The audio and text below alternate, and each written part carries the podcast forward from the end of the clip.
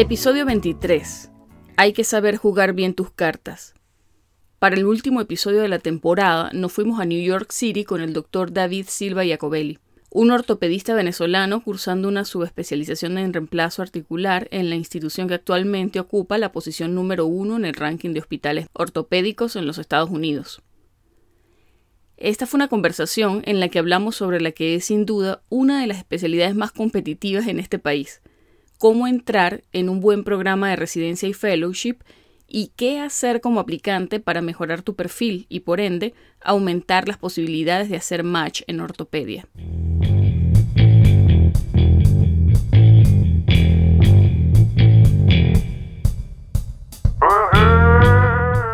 Estás escuchando Pluripotenciales el podcast de la doctora Sheila Toro. Forma parte de una comunidad médica en la que se exalta cooperación en lugar de competencia y escucha voces auténticas que relatan historias de resiliencia, perseverancia y reinvención.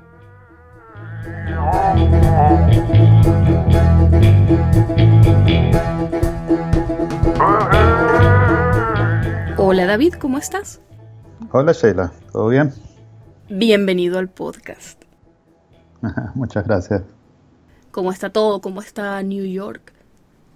Bien, bien. Por aquí eh, afortunadamente el clima no está tan frío como, como esperamos para el invierno, así que no me quejo. Bueno, eh, digamos que el calentamiento global tiene un lado amable.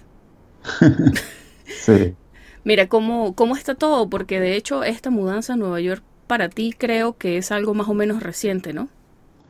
Sí, eh, sí, de hecho. Este, yo estuve, bueno, yo he estado en distintos uh, estados, distintas ciudades de Estados Unidos desde que llegué aquí. Eh, Nueva York es la última, eh, llevo aquí más o menos seis meses. ¿Y cómo, cómo te ha parecido hasta ahora? ¿Cómo vas con el ruido, los edificios? Lo, bueno, se parece un poco a Chicago, que era donde estabas antes, pero, pero yo tengo que reconocer que yo encontré ciertas cosas diferentes. Por ejemplo, que hay mucho sucio en la calle. Yo no me lo esperaba, pero bueno, supongo que... sí. Eh, bueno, primero yo pensaba que me iba a gustar Chicago más que Nueva York, después de haber vivido eh, cinco años allá haciendo el posgrado. Eh, pero cuando llegué a Nueva York y pasé como el primer mes aquí, empecé a darme cuenta de todas las cosas que hay, es súper diverso, en cualquier esquina consigues cualquier cosa literalmente. Me encantó. Y de paso que tienen el metro que funciona increíble. Eh, yo aquí no uso carro y, no extraño el carro. Bueno, extraño el carro porque me gustan los carros, pero eso es distinto. Pero no extraño el carro como medio de transporte. Sí, sí, claro. Y bueno, hay de todo y está abierto todo hasta tarde. O sea, hay cosas que yo una vez tuve una mini emergencia y en un kiosquito de periódicos a las 4 de la mañana encontré un antialérgico en Nueva York. Tal cual. Entonces eso, bueno, es una nota. Aquí consigues todo a cualquier hora. Eh, por lo menos un día, yo, yo en Chicago ya tenía más o menos ubicados los sitios donde ir a comer. Si alguien llega tarde del aeropuerto, se hace medianoche, una de la mañana, eh, donde, donde ir a agarrar algo para comer rápido, después ir para la casa. Em, Aquí en Nueva York no, no tengo que hacer una lista porque todo está abierto. A mí eso me parece maravilloso. Ahora que vivo en Houston, más bien todo cierra súper temprano y me siento así como que, cuye, no sé, como cuando un niño lo mandan a dormir porque tiene clases al día siguiente. Pero bueno, mira, tú eres un médico cirujano egresado de la UCB, te graduaste en el 2009. Voy a dar así como un mini recuento para que lleguemos hasta donde estás ahorita, que es de lo que vamos a hablar. Ok.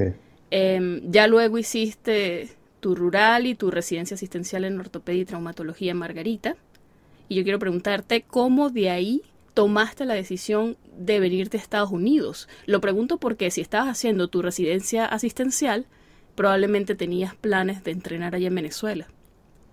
Sí, bueno, fíjate, cuando estaba haciendo mi rural allá en, en Margarita, que estaba muy bien, no me quejo para nada, me empiezo a dar cuenta, digo, oye, yo estoy trabajando a un ritmo muy alto, eh, ahorrando eh, un poco de dinero, no mucho, y mantener este ritmo de trabajo y lo que estoy ganando y viendo hacia futuro no, como que no me daba mucho las cuentas, no me gustaba mucho eh, cómo se veía el futuro, sobre todo porque Venezuela se estaba poniendo más complicado en esa época. Entonces, conversando con los compañeros de, la universidad con los que me gradué, los que se fueron a España, eh, me echaron su cuento y había una compañera, Jennifer Diniz, que se iba para Estados Unidos. Y ella me echa el cuento, no, mira, es fácil, tú vas, presentas tus exámenes, aplicas el posgrado y quedas en un posgrado. Y yo dije, ah, bueno, yo, es fácil. así, sí, sí. Okay. si es así, yo me lanzo. Y eh, así fue como tomé mi decisión. Claro, el, proceso eh, tomó varios meses. Yo tomé mi decisión más o menos cuatro meses antes de irme a Estados Unidos. Y eso incluyó en aquella época aplicar a Cadivi. Eh, que, bueno, que aplicar para ir a estudiar en el, exterior. Hice em, un curso para los STEPS en, un instituto que se llama Kaplan y conseguí con eso una visa de estudiante que me permitió, me permitió la entrada a Estados Unidos. Eh, y así es como comienzo yo este trayecto. Vale. Em, estuve viendo y en tu currículum dice que fue en el año 2012 que tú terminaste tu certificación de ECFMG. Sí. ¿Tú a la par o fue después que decidiste comenzar con esa actividad que hiciste en Research? Eh, fue a la par.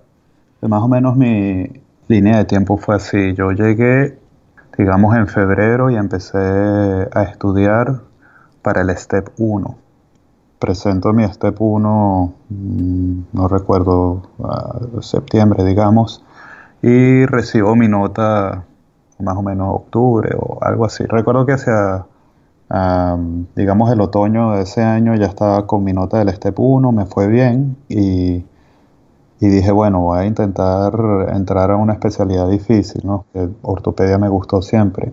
Y empecé a conversar con gente que estaba en el Kaplan, con mi familia, y resulta que un familiar mío conocía a un doctor que hace cirugía ortopedia y eh, por casualidad ese doctor estaba buscando a alguien que fuera su nuevo ayudante de, investigación porque el que tenía ya se estaba yendo, ¿no? Había hecho match y quería, o sea, iba a seguir con otras cosas.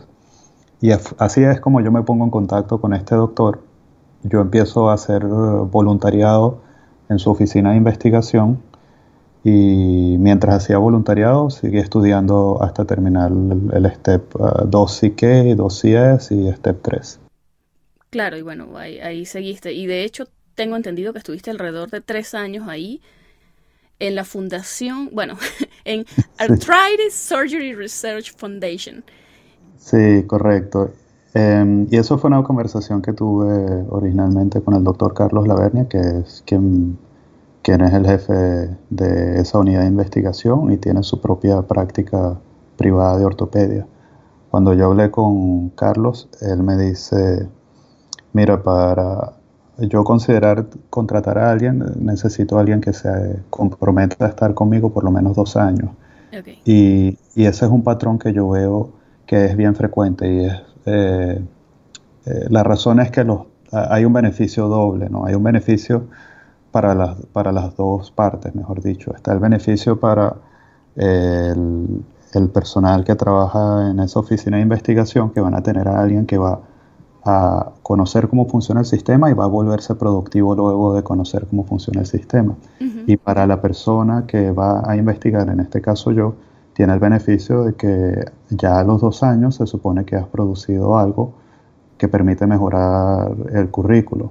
Entonces, la, conversación inicial siempre fue que yo por lo menos iba a estar ahí dos años y pues me comprometí con eso y, pues eh, por el otro lado también hubo muy buen eh, feedback y buen apoyo para que yo lograra hacer mi investigación, conocer a la gente en el medio de la ortopedia y eventualmente aplicar al posgrado.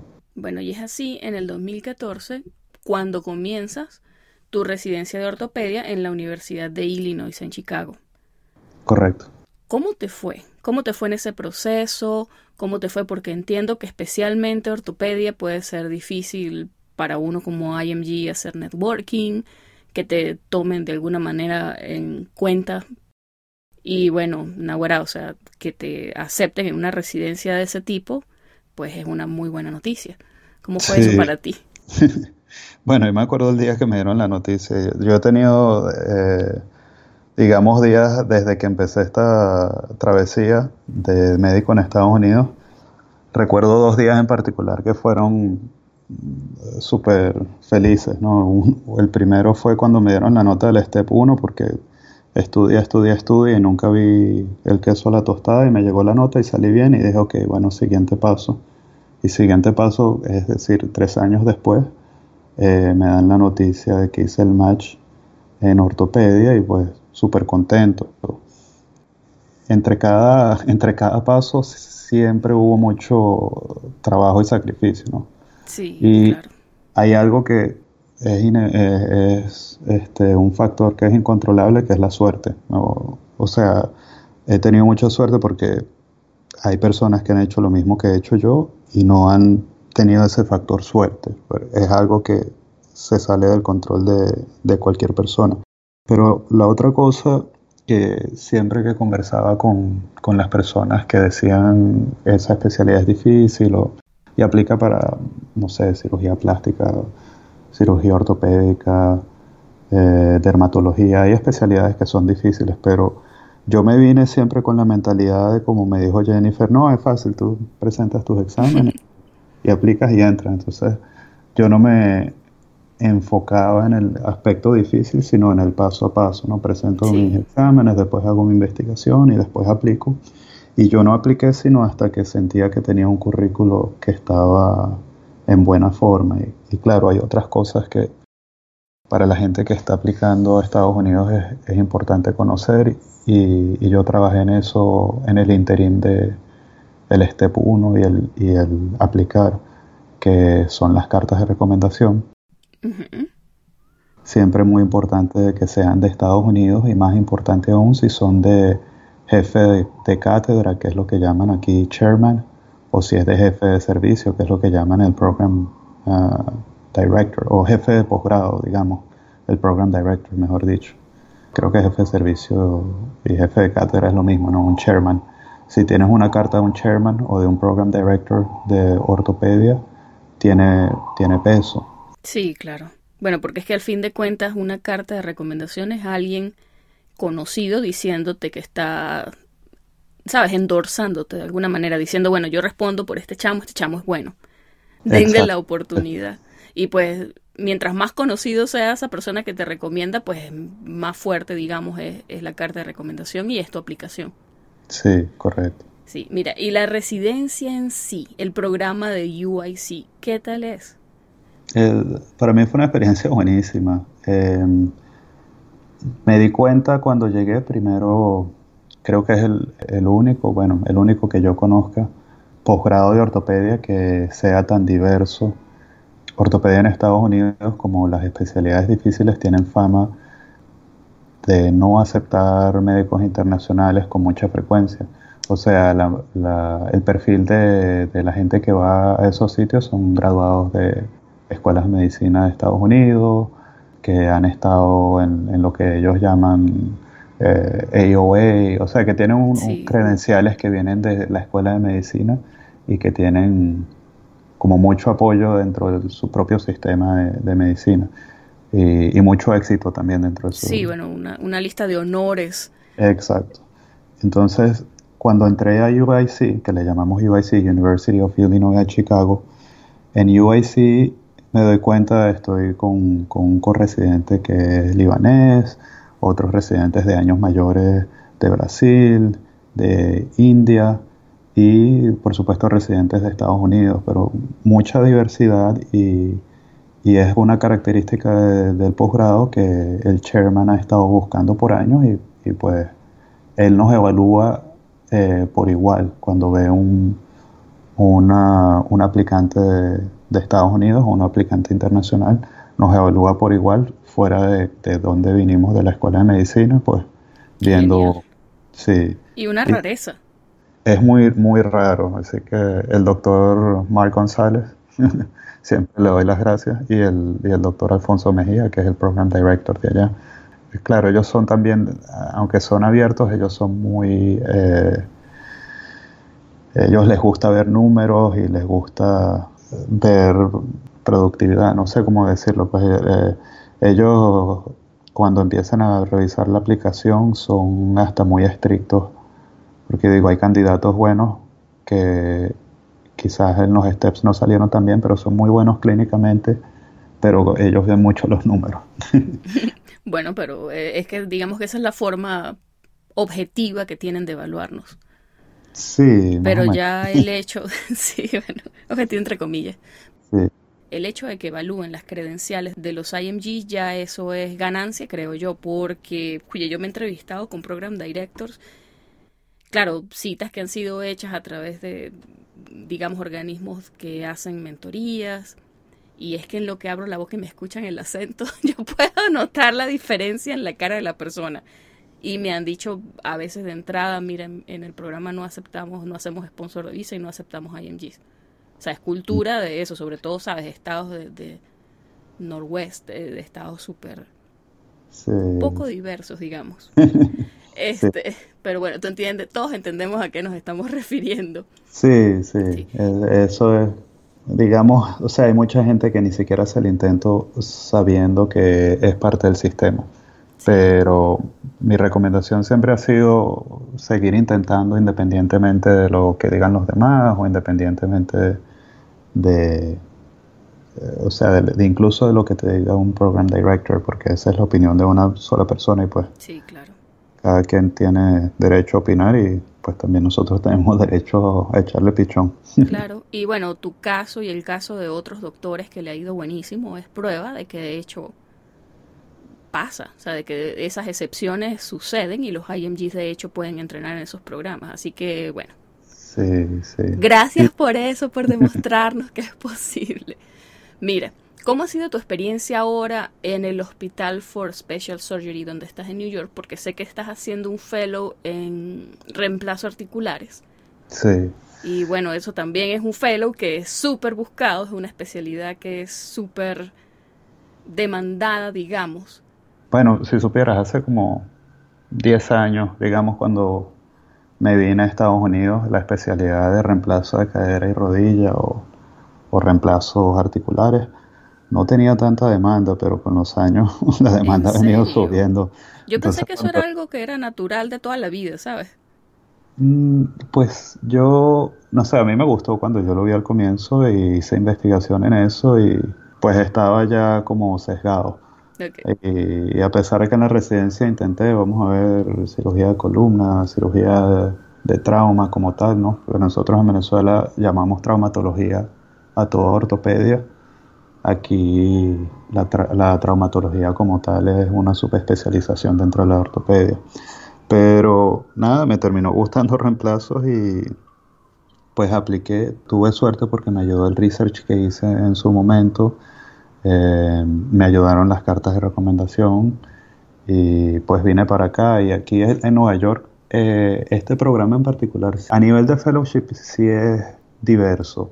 Estando aquí he conocido exalumnos del programa de otros países, Italia, Venezuela, no sé, países del Medio Oriente, Puerto Rico, pues han habido varios fellows e incluso Sí, incluso residentes, eh, por lo menos este que es de Puerto Rico, ahora que lo pienso, fue residente, que se han entrenado aquí en, este hospital. Nosotros le llamamos HSS, que significa Hospital for Special Surgery o Hospital de Cirugía Especial. Bueno, me he sentido muy bien recibido, tanto por los profesores como mis compañeros de fellowship. Es, un espacio bien diverso. hay profesores de Argentina, de hecho, hay un profesor que tiene aquí 50 años como cirujano. y bueno, eh, me sorprende la cantidad de gente que habla español en el quirófano. Oh. Eso lo hubiese esperado. Eso sí no me lo esperaba. Sí, sí. Igual me pasó en Chicago, no me lo esperaba. O sea, en Chicago quizás no tanto en quirófano. En Chicago me di cuenta que, bueno, hay, mucho personal internacional eh, en la parte de enfermería, técnicos quirúrgicos eh, de Filipinas, en particular en Chicago, es una gran población, y algunos de habla hispana, pero, pero wow, aquí en Nueva York la cantidad de gente de República Dominicana y Puerto Rico que trabajan en quirófano, o sea, uh, al punto que pone a Héctor Lavoe oh, cuando estamos ahí. Nivel. Sí. Mira, ahora que dices eso, sabes que yo de hecho escuché hace poco una entrevista de un podcast de NPR que se llama Latino USA y están entrevistando a quien toda la vida para mí ha sido Rubén Blades y lo presentan como Rubén Blades. y yo, ¿what? Sí, resulta que Rubén Blades no es Rubén Blades, es Rubén Blades porque su abuelo era inglés y el apellido viene de ¿Sabía eso? Pues yo tampoco, por eso ah. fue para mí como que Náhuara. Y bueno, Héctor Lavoe, digo, Héctor Lavoe, Rubén Blas, gente de la Fania, y bueno, mi papá es fan y yo soy fan by proxy. Así que bueno, en fin. Mira, te pregunto por las residencias, porque cuando estábamos hablando, sabes, planificar esta entrevista, tú fuiste súper enfático en que cada residencia es diferente. Y yo quiero preguntarte, ¿a qué te refieres? ¿Diferente de qué manera? Bueno, te puedo hablar de UIC donde yo estuve. Para, para nosotros el, el ambiente de trabajo era súper jocoso y nos encantaba echar broma, incluso con los attending. Claro, hay attending serios como en todos lados y, y, hay, y hay, niveles de, de echadera de broma, pero en general nuestro programa tenía la tradición de, de todos los residentes tenían como eh, el hábito de decir siempre las mismas frases cuando las cosas están yendo bien o cuando están yendo mal o, o distintas situaciones, pero se convertía como en un chiste interno, ¿no? Entonces llegaba, uno comenzaba el día y había una attendant que todos los días llegaba y decía, what a great day, what a great day, ¿no? Qué día tan bueno, qué día tan bueno. Y todo el mundo ya empezaba con un buen día y después preguntaban, ¿cómo te fue en el caso? Real good, muy bien. Y al rato, ¿y cómo va la clínica? Real good. Y entonces teníamos esa frase que todo el tiempo nos repetíamos. Y venían de los attending, ¿no? Venían de los adjuntos hacia los residentes y pues los residentes perpetuaban eso. Y a mí me encantó al punto que donde estoy aquí en HSS, ahí, ahí tengo los cofelos diciendo real good y, y la frase que me traje de la residencia. Bueno, es que los chistes internos crean sentido de comunidad. Sí, tal cual. Y eh, a mí eso me encantó, pero me pongo a conversar con, durante los años que hice residencia y ahora que estoy con los cofelos aquí en HSS, cómo le fue a ellos. Y aquí hay una figura que llaman residencias, residencia me refiero a posgrado, residencias malignas. Sí, tú me dijiste, de hecho, confieso que fue la primera vez que lo escuché y ya desde día para acá he hablado con muchísima gente al respecto, hasta que todo el mundo sabía que eso existía menos yo. Lo cual es una vergüenza, pero bueno. No, no, pero es bueno que no te hayas enterado si no tuviste que vivirlo. Ah, bueno, yo yo creo que yo no me enteré porque yo asumí que eso era lo normal en un posgrado de ortopedia. Así que bueno. Es variable. Yo tengo aquí los cofelos que me dicen, mira, a mí porque interrumpía y, decía la respuesta correcta durante la revista, ¿sabes? Esa típica cosa que eh, uno es el R1 y le hace una pregunta al R3 y el R3 no responde y uno como ingenuo R1 lo responde y responde correcto, ¿no? Y entonces el R3 llega y le dice al R1, mira, por haberme interrumpido en la revista, eh, mañana me tienes que dar una presentación de tal cosa. Digo, pero si estamos todo el día en quirófano hasta las 10 de la noche, bueno, mañana me tienes que dar la presentación. ese tipo de, castigos y cosas así, que uno las conoce y en Venezuela también eh, son bien frecuentes. Aquí no son tan frecuentes. Aquí están bien identificados esos lugares que llamamos malignant residency. Y pues la gente evita ir a esos sitios. A veces son sitios que tiene muy buen nombre y, quizás tenga muy, muy buen entrenamiento de la parte técnica quirúrgica, pero oye, no vale la pena pasar cinco años sufriendo así. Yo por lo menos disfruté mi residencia, tuve por supuesto días largos y, y días bien canzones y días malos y todo eso, pero es como todo. Bueno, pero como me decía un doctor, o sea, son posgrados donde el estrés viene de actividades que no son necesariamente las académicas y las asistenciales, sino que viene de tal cual, de, de la relación que tienes con tus corresidentes o con tus attendings. Entonces ya de por sí es un tiempo que tienes que invertir en estudiar y trabajar y echarle pichón como para tener encima un estrés durísimo que, bueno, totalmente gratis, porque en realidad no es como que estés aprendiendo. Hay personas que tienen la idea, de alguna manera, de que porque ellos lo entrenaron así, esa es la manera correcta de enseñar. Sí, sí. Es, eh, digamos como ese régimen militar, o no sé cómo llamarlo. Pues. Pero sí, lo que acabas de definir es exactamente una residencia maligna que bueno, cómo enterarse, que este yo creo que es la, manera de ayudar a la gente que está aplicando, ¿no? Cómo enterarse de cómo es la residencia. La, única manera es hablando o leyendo en los foros. Hay foros en internet. Creo que hay uno muy famoso que se llama Student Doctor. Alguien me comentó de Orthogate. Orthogate es en el mundo de la ortopedia.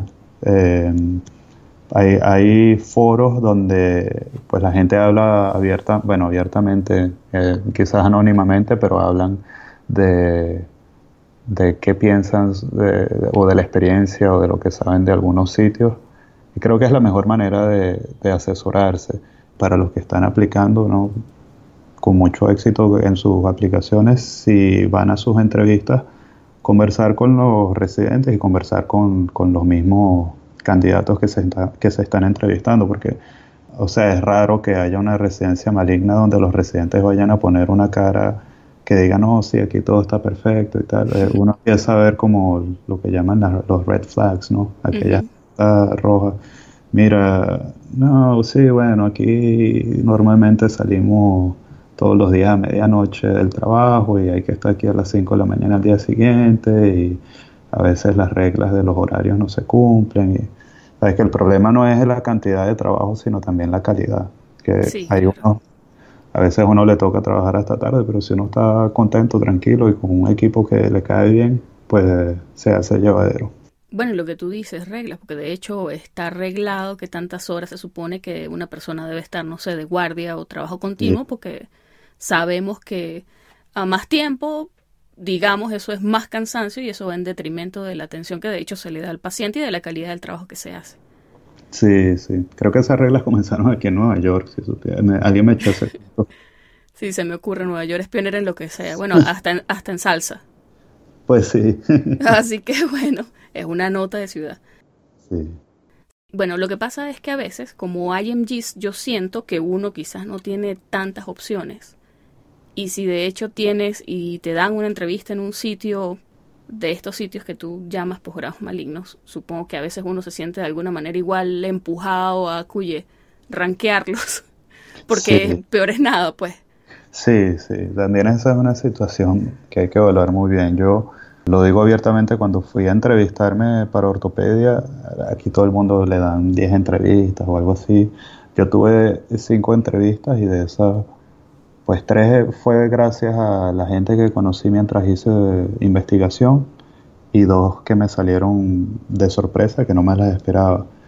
Y bueno, digamos que de esos sitios habían unos sitios malignos y, yo decía, bueno, poniendo esto en una balanza, ¿cuál es mi meta cuando me vine eh, a hacer posgrado? Pues me toca ir a hacer posgrado en estos sitios, pues lo tomo. Ahora si está una persona en una posición donde tiene dos entrevistas y uno o dos de esos programas son malignos, pueden arriesgarse a no ponerlos en el rank eh, cuando les toque, les toque hacer su, su, lista. Pues cada quien toma su decisión, pero, pero me parece que eh, cada situación individual es distinta. Yo tuve suerte, eh, de nuevo, en ese sentido. Me vine a un lugar donde, donde había muy buen ambiente de trabajo. Pues. Y, esa es otra palabra, ¿no? Uno puede decir mal ambiente de trabajo, es una residencia maligna.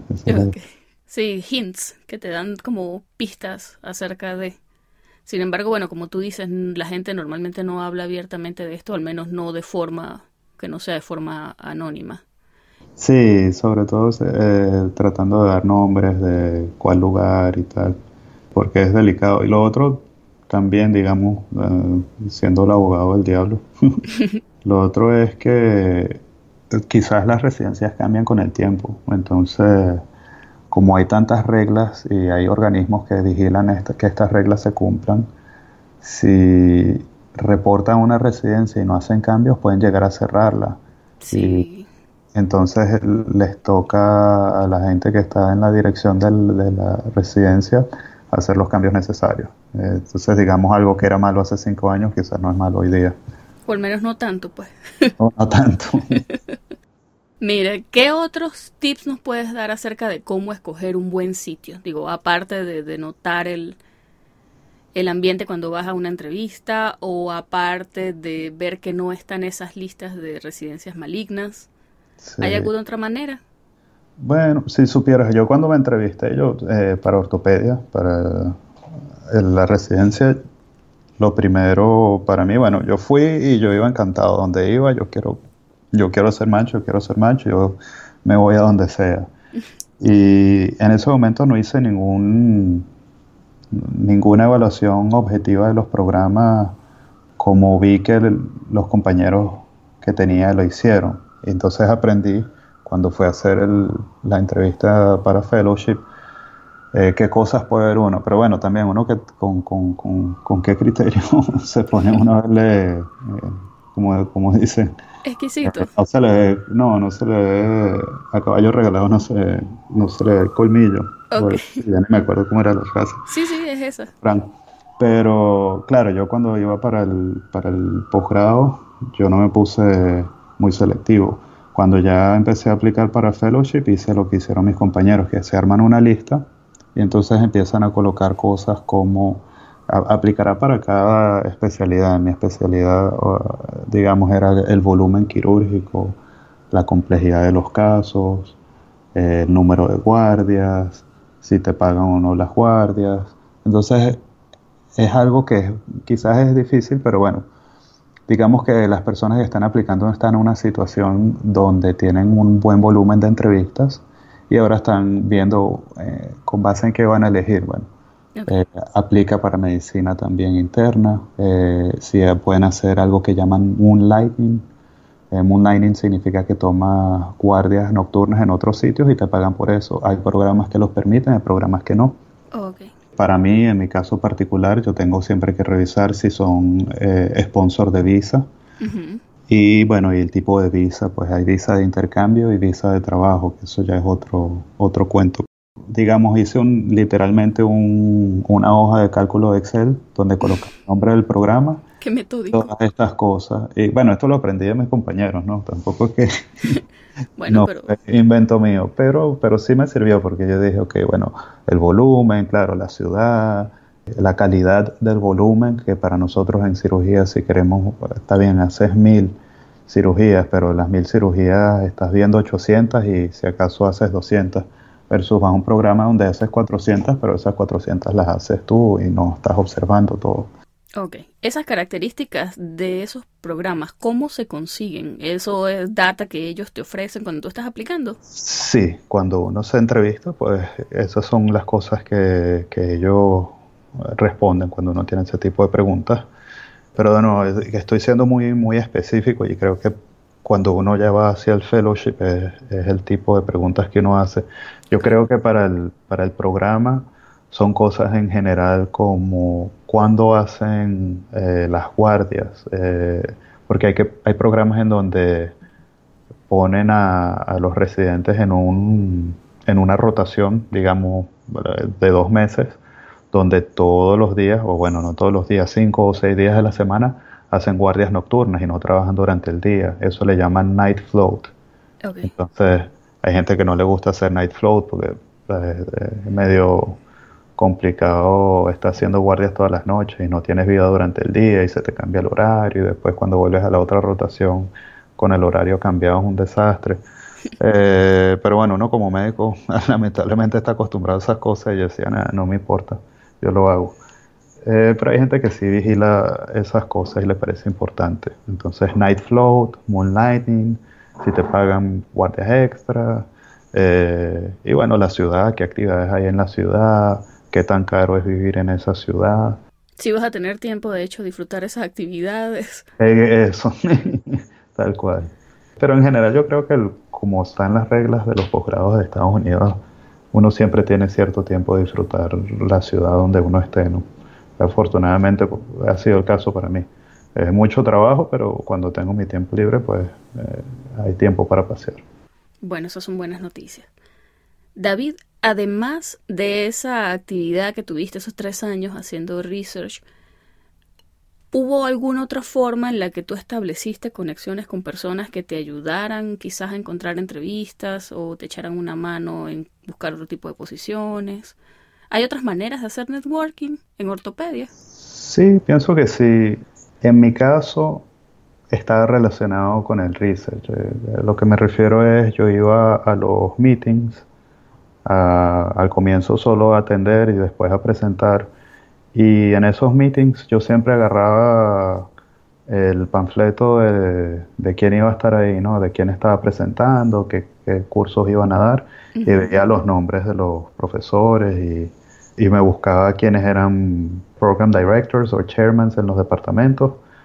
Y pues me acercaba a hablar con ellos, porque estamos en, en un meeting de ortopedia, bueno, hablamos de ortopedia eh, mucho gusto, mi nombre es David, yo soy médico de Venezuela, estoy haciendo investigación y yo estoy buscando entrar al posgrado, ¿no? Este es mi currículum y, tengo una historia que así me le acerqué a un doctor y él me deja hablar, me deja hablar, me deja hablar y termino de echarle mi discurso y él así con una sonrisa y ya lleva rato viéndome con una sonrisa y digo, que, ¿por qué me está viendo así?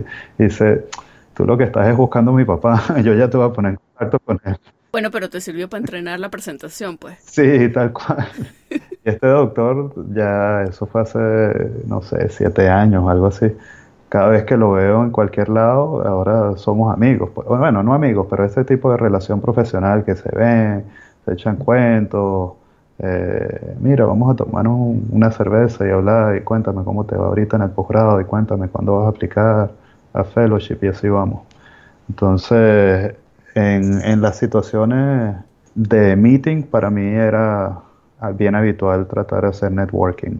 Fuera de eso, mira, yo conocí médicos, pero lamentablemente no en ortopedia, haciendo mi hobby, haciendo bicicleta montañera o, bicicleta de ruta. Siempre son grupos de gente que como que empiezas a ver a la misma persona y después empiezan a hablar y eventualmente te, enteras, no, este es médico en no sé dónde o este es enfermero en tal hospital.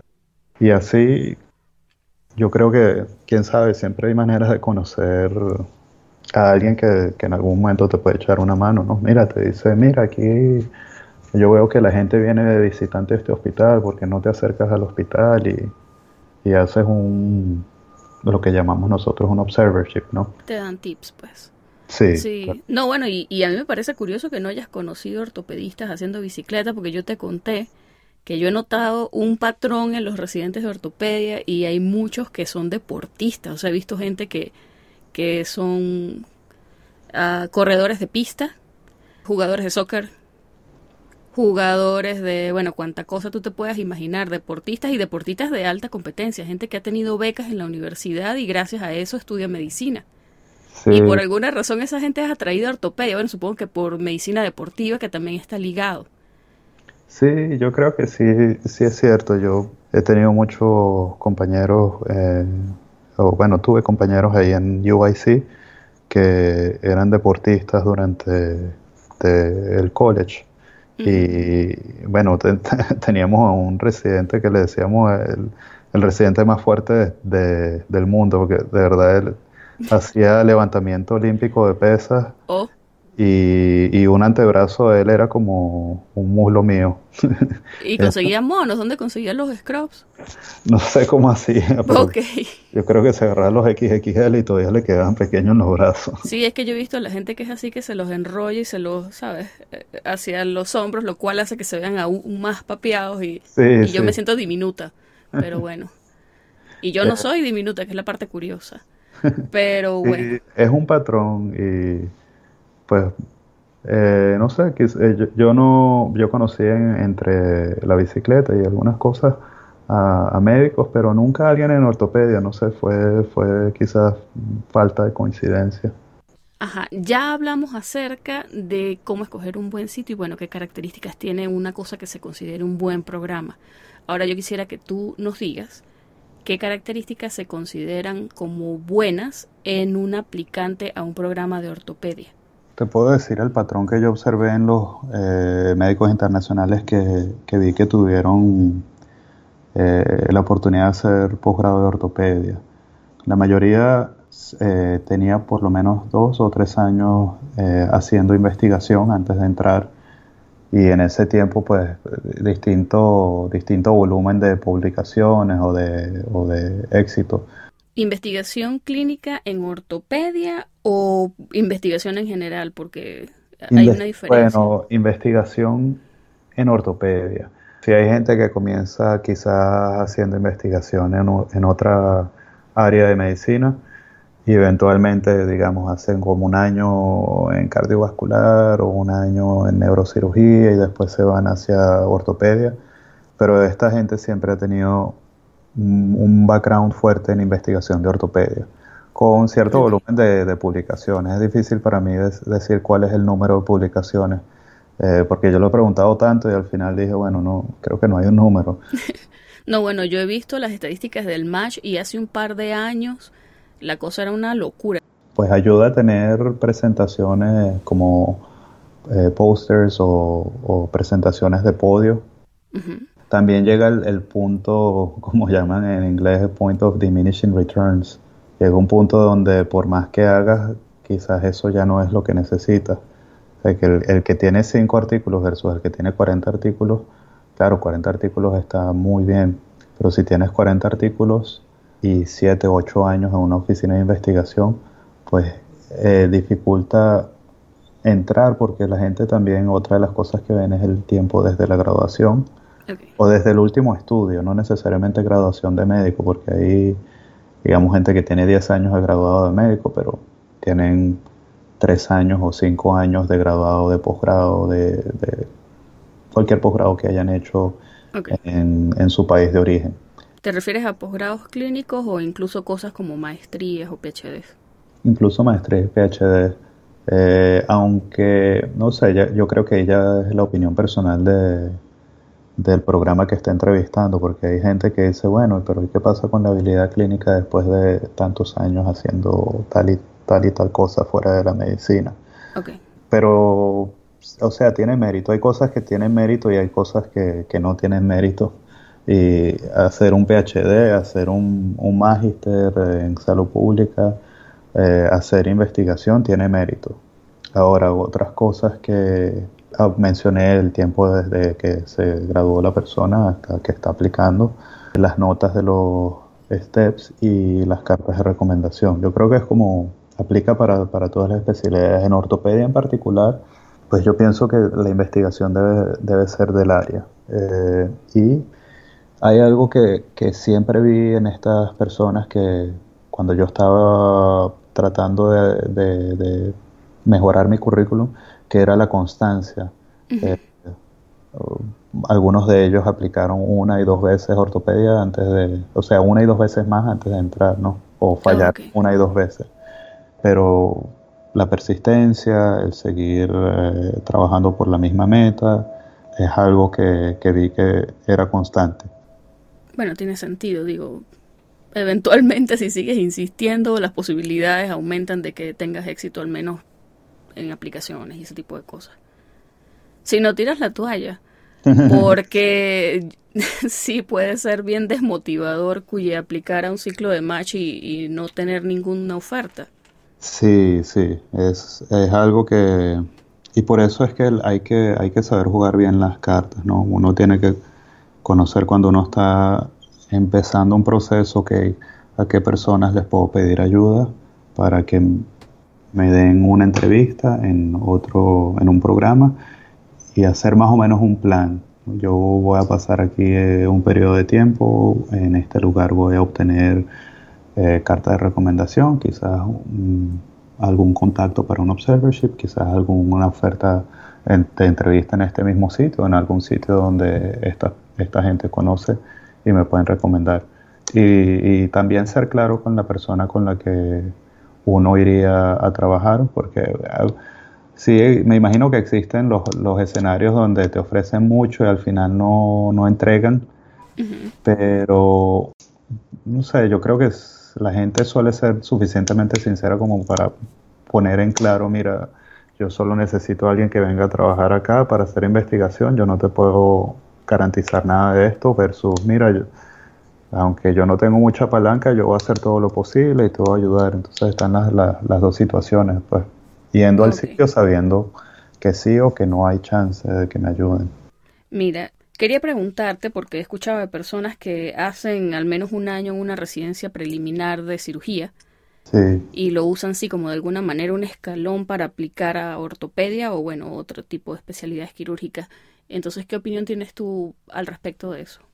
Bueno, cuando yo estaba aplicando, yo lo consideré, yo dije, voy a aplicar este año, si no quedo el año que viene, amplío a, hacer preliminar de cirugía y, ortopedia, o sea, aplico al, al posgrado de ortopedia y a preliminar de cirugía general y pregunté a muchas personas y, tenía un feedback bien mixto. Habían personas que me decían, yo creo que eso no te va a ayudar porque solo te ayudaría para continuar tu carrera en cirugía general. Por el otro lado decían, bueno, te puede ayudar en el sentido que, digamos, hiciste un año, eso se considera internado, y se considera, completaste un año de, de prácticamente cualquier posgrado, no, no tan general, pero casi, casi. Hiciste un año internado, eso significa que si en algún lugar del país se abre una posición de segundo año de ortopedia, tú llenaste el prerequisito. Es, es cierto, pero no es cierto, porque para ortopedia hay un prerequisito de unos meses de ortopedia como tal. No recuerdo si son seis meses o, es menos de seis meses, pero entonces la, tenía un, un feedback mixto. Quizás hace más años era más común hacer el salto de internado de cirugía general ortopedia porque hace años no existía un internado de ortopedia. Hace años era internado y después comenzaba segundo año de ortopedia. Hoy día el que entra a ortopedia, el primer año divide en mitad ortopedia y mitad otras cosas, cirugía, radiología, algunas cosas que no son pertinentes 100% para ortopedia, pero, parte del sistema de educación. Entonces, no sé, yo no tengo un, punto de vista así pro o, o en contra.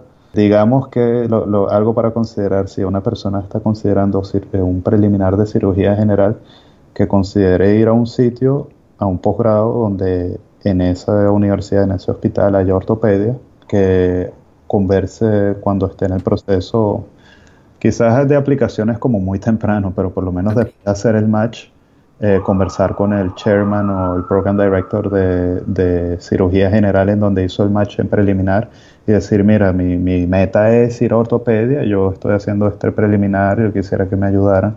Eso es, eso es lo que vi en dos personas, de hecho, dos venezolanos, hace varios años, digamos y entraron a cirugía general como preliminar, se pasaron a ortopedia. Y el otro entró a cirugía preliminar, después se hizo otro año de research y después entró a ortopedia. O sea que el, proceso no, suele ser una línea recta, a veces tiene algunos recovecos que hay que, hay que recorrer antes de llegar a la meta. ¿Cómo puede uno encontrar ese tipo de posiciones en research? ¿Es mejor hospitales grandes, es mejor hospitales pequeños, quizás una consulta privada? Buena pregunta.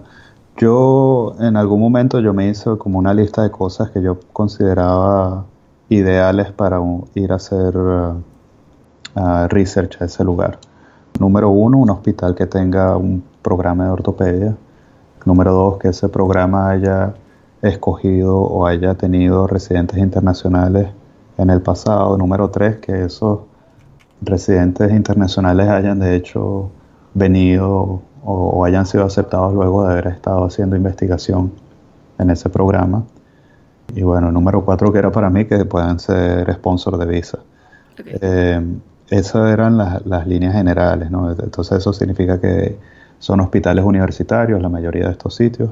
Y bueno, no todas esas cosas fueron ciertas en donde yo hice investigación. Yo estaba en un, en un lugar que era privado, afiliado a una práctica privada, eh, si eran sponsor de Visa, pero no tenían un programa de ortopedia.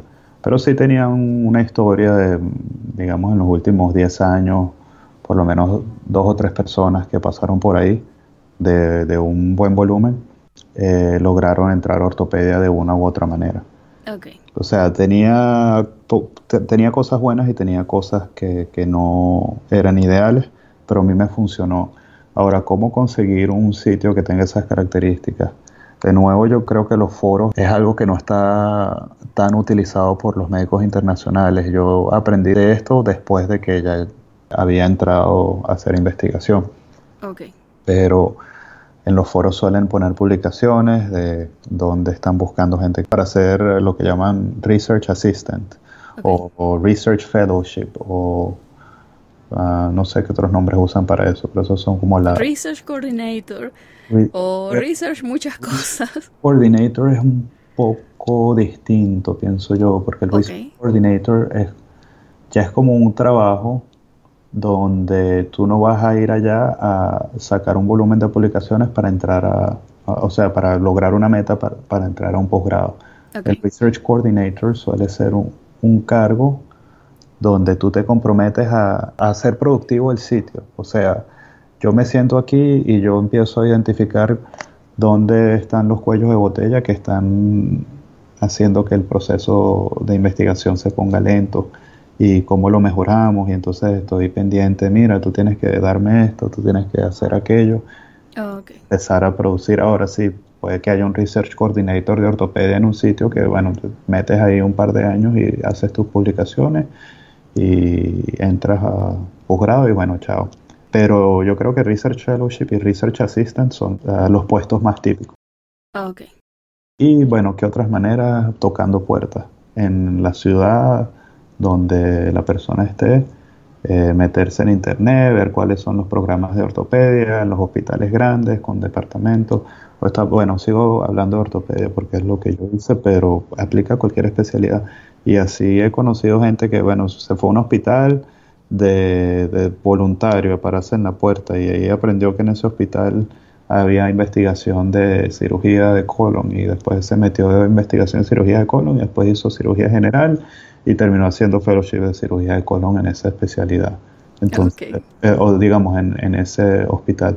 Entonces ahí hay maneras, eh, tocando puertas, revisando los foros, preguntando. Y siendo salido. Y siendo salido, sí. ok. Esto ha sido casi una hora de muchísimos consejos, tips, así que lo agradezco, pero para cerrar, y bueno, supongo que a forma más general, porque de nuevo, o sea, me has dado muchísimos tips. ¿Qué consejo puedes darle tú a personas, bueno, digamos a aplicantes como nosotros, sobre todo a GMGs, que quieran entrar a una residencia de ortopedia en los Estados Unidos, siendo como son tan competitivas? comiencen por, anotar ahí el nombre de la Universidad de Illinois. Ok. Eh, que con suerte seguirán siendo diversos. Y simpáticos. Y simpáticos. bueno, el doctor González es medio, medio, eh, toma un par de años para que aflojen una sonrisa, pero... bueno, él es eventualmente simpático. Sí. Okay. Eh, yo diría nota alta en los steps, en, todos los steps, por lo menos hasta el 2 CK. El 3, si lo tienes o no lo tienes, no, no es necesario. Eh, pero notas altas en los steps, haber pasado el CS, el primer intento, las cartas de recomendación, como dije, médico de Estados Unidos, preferiblemente un Program Director o un Chairman de ortopedia. Tener a alguien, en, en este caso fue Carlos Lavernia con quien yo hice investigación, que le puedas pedir el favor de que llame para conseguirte una entrevista. Y pues ahí viene el, asunto de dónde ir a hacer investigación. Pues idealmente en un sitio donde haya historia de que los que hicieron investigación entraron un posgrado, o en el sitio o, afuera, en otro lugar. Pero esa, esa parte de, de tener como un mentor que te pueda apoyar en el futuro ayuda para cualquier especialidad y bueno, persistencia, no quedarse con la idea de que es imposible y no intentarlo, pero eso sí, Si se va a intentar hay que, hay que ponerle todo el esfuerzo, porque es difícil y yo también me di cuenta en algún momento con, cuando estaba en, en, la universidad que venía la gente a entrevistarse, que decían, sí, a mí me gusta ortopedia. Bueno, ¿y qué hiciste tú? Bueno, yo hice un mes de investigación, pero yo digo, bueno, sabiendo cómo se mueve la investigación, en un mes no, no es que se pueda hacer mucho. Entonces, cuéntame qué hiciste ese mes. Bueno, fui, visité y recogí algunos datos y ya. Y ese fue como la experiencia en investigación. Pero yo sí, a mí me gusta ver de la ortopedia yo quiero entrar versus eh, otro caso que dice, no, mira, yo tengo dos años haciendo estos estudios, he publicado estos artículos y se ve como el compromiso. Entonces que el cuento que uno echa a la persona que, quiere que lo entreviste, que el cuento haga este, sentido con el currículum. Si tú ves el currículum, la persona te echa el cuento y dice, no, sí, tiene, tiene sentido. Sobre el que se va a comprometer, que lo haga y si es posible, es cuestión de... Es, es difícil mantenerse en el camino sin frustrarse cuando no se ve resultados, porque yo he estado ahí, pero es cuestión de seguir intentando, seguir intentando, seguir intentando y tener las metas claras ¿no? desde el principio. Saber que las cosas toman tiempo, hay que invertir el tiempo y, y con suerte al final de, de ese tiempo invertido se le ve el resultado. Así que persistencia. Bueno, muchas gracias por esa respuesta que me acabas de dar. Y te voy a hacer una pregunta un poco difícil. ¿Y qué hacer si de hecho no se obtienen resultados? Porque yo he visto, y me imagino que tú también has visto, mucha gente que invierte mucho tiempo, dinero, bueno, sudor y lágrimas en entrar a una residencia altamente competitiva y sin embargo van a dos, tres ciclos de match y no tienen resultados y cuyo, o sea, son, son años. Los ciclos son años que pasan y como tú dices, o sea, a medida que pasan más y más años desde tu fecha de graduación, eso va levantando red flags que juegan en tu contra. Ahí yo preguntaría, o sea, no, no centrado por qué no, y viendo las cosas que mencioné al principio, si hay alguna de las cosas que no fueron logradas. Uno de ellos es la investigación, otro de ellos es los steps, otro de ellos es los contactos. Y de nuevo, no es que yo tuve contactos en plural, yo solo tuve una persona que me ayudó. Para las personas que no lo han logrado, yo les recomiendo revisar qué es lo que hace falta y, y si de verdad todo en papel está excelente y no han entrado, quizás es mala suerte, quizás el, el año siguiente van a tener la suerte, no lo sé. Es que he conocido gente que después de cuatro veces aplicando me dice, mira, ese año yo dije, este es el último año que yo aplico, si no entro me voy a dedicar a otra cosa y es válido. Hay gente que dice, mira, no, esto no es lo mío, ¿sabes? Yo prefiero dedicarme a otra cosa. Y como todos en medicina, hay días difíciles y hay días que yo eh, te digo con sinceridad, digo, oye, yo voy a tener que, que buscarme otra profesión porque estos se están poniendo muy largos. Claro, lo digo de la boca para afuera, no, pasa el, día largo digo, no, o sea, yo estoy contento con lo que estoy haciendo y de verdad es parte del sacrificio y hay gente que no le gusta hacerlo, es mejor buscar otra cosa. Eh, eh, ahora, con respecto a, a, intentar, intentar, intentar y no entrar, no sé, hay gente que desde el comienzo se plantea un plan B. Yo, mi plan B, y bueno, con suerte no, no tuve que llegar allá, pero quién sabe qué hubiese pasado si hubiese ido para allá, capaz. También estoy contento haciendo lo que hago. Eh, yo dije, si yo, yo no entro a ortopedia, después aplico a combinado de ortopedia preliminar de cirugía general y si no entro, pues me dedico a radiología o a intervencionismo o a, algo distinto, pero para ese momento tenía como un plan B, un plan C, ¿qué pasa si?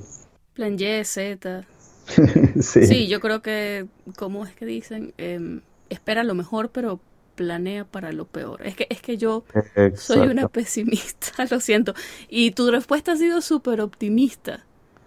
Sí, bueno, es difícil para mí decir qué hacer porque no he pasado por ahí. Sí, claro. Yo sé que te puse en una posición difícil, lo reconozco. sí, no, no, para nada. Yo solo lo que digo es que, o sea, mi respuesta es solo teórica. bueno, de verdad, muchísimas gracias, David. De nada. Dios te pague. Hablamos muchísimo de ortopedia Y bueno, no todo el mundo está interesado en esa área, pero conozco varias personas que, bueno, patria, socialismo, muerte con ortopedia. y sé que les va a encantar todas estas cosas que tú compartiste con nosotros. Así que de verdad un millón. Espero que ayude de verdad. No, y gracias a ti. A ver, nos, nos seguimos en contacto. Seguro que sí. Y bueno, muchísimas gracias. Y que sigas disfrutando Nueva York. gracias. Me quedan seis meses. ¿Ya? Sí, bueno, es un año. ¿En serio? Sí, sí. Los fellowships de ortopedia todos duran un año. Qué maravilla. ¿Y qué piensas tú hacer después de eso? Pues estoy buscando trabajo en Miami o en el área del sur de la Florida. Ese fue el plan desde el principio, desde que estaba haciendo investigación, porque yo hice investigación en Miami y yo dije, bueno, yo vuelvo para acá a trabajar. Me gusta, es, muy latinoamericano, ¿no? Les gusta el calor, la arenita y playita y que se parece un poquito en ese sentido a Margarita. Sí, tal cual. Y los pacientes que uno ve son bien latinos, entonces me siento, me siento a gusto, pues. Dale, bueno, buenísimo. Entonces toda la suerte del mundo en ese sentido. Y bueno, nada, un abrazo y muchísimas gracias de nuevo. Gracias, igual. Dale, feliz noche. Feliz noche. Bye. Chao.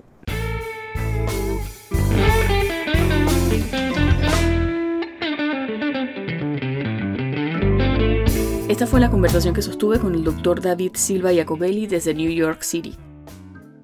Y quiero aprovechar este, que es el cierre del último episodio de la primera temporada, para agradecerle a todas las personas que de una u otra manera han colaborado con la realización de este podcast. Hemos tenido la suerte de contar con colaboradores en 10 países, 26 ciudades, gente que ha ayudado de una u otra manera, los invitados, las personas que nos han ayudado con el diseño, con la parte técnica, de verdad que muchísimas gracias.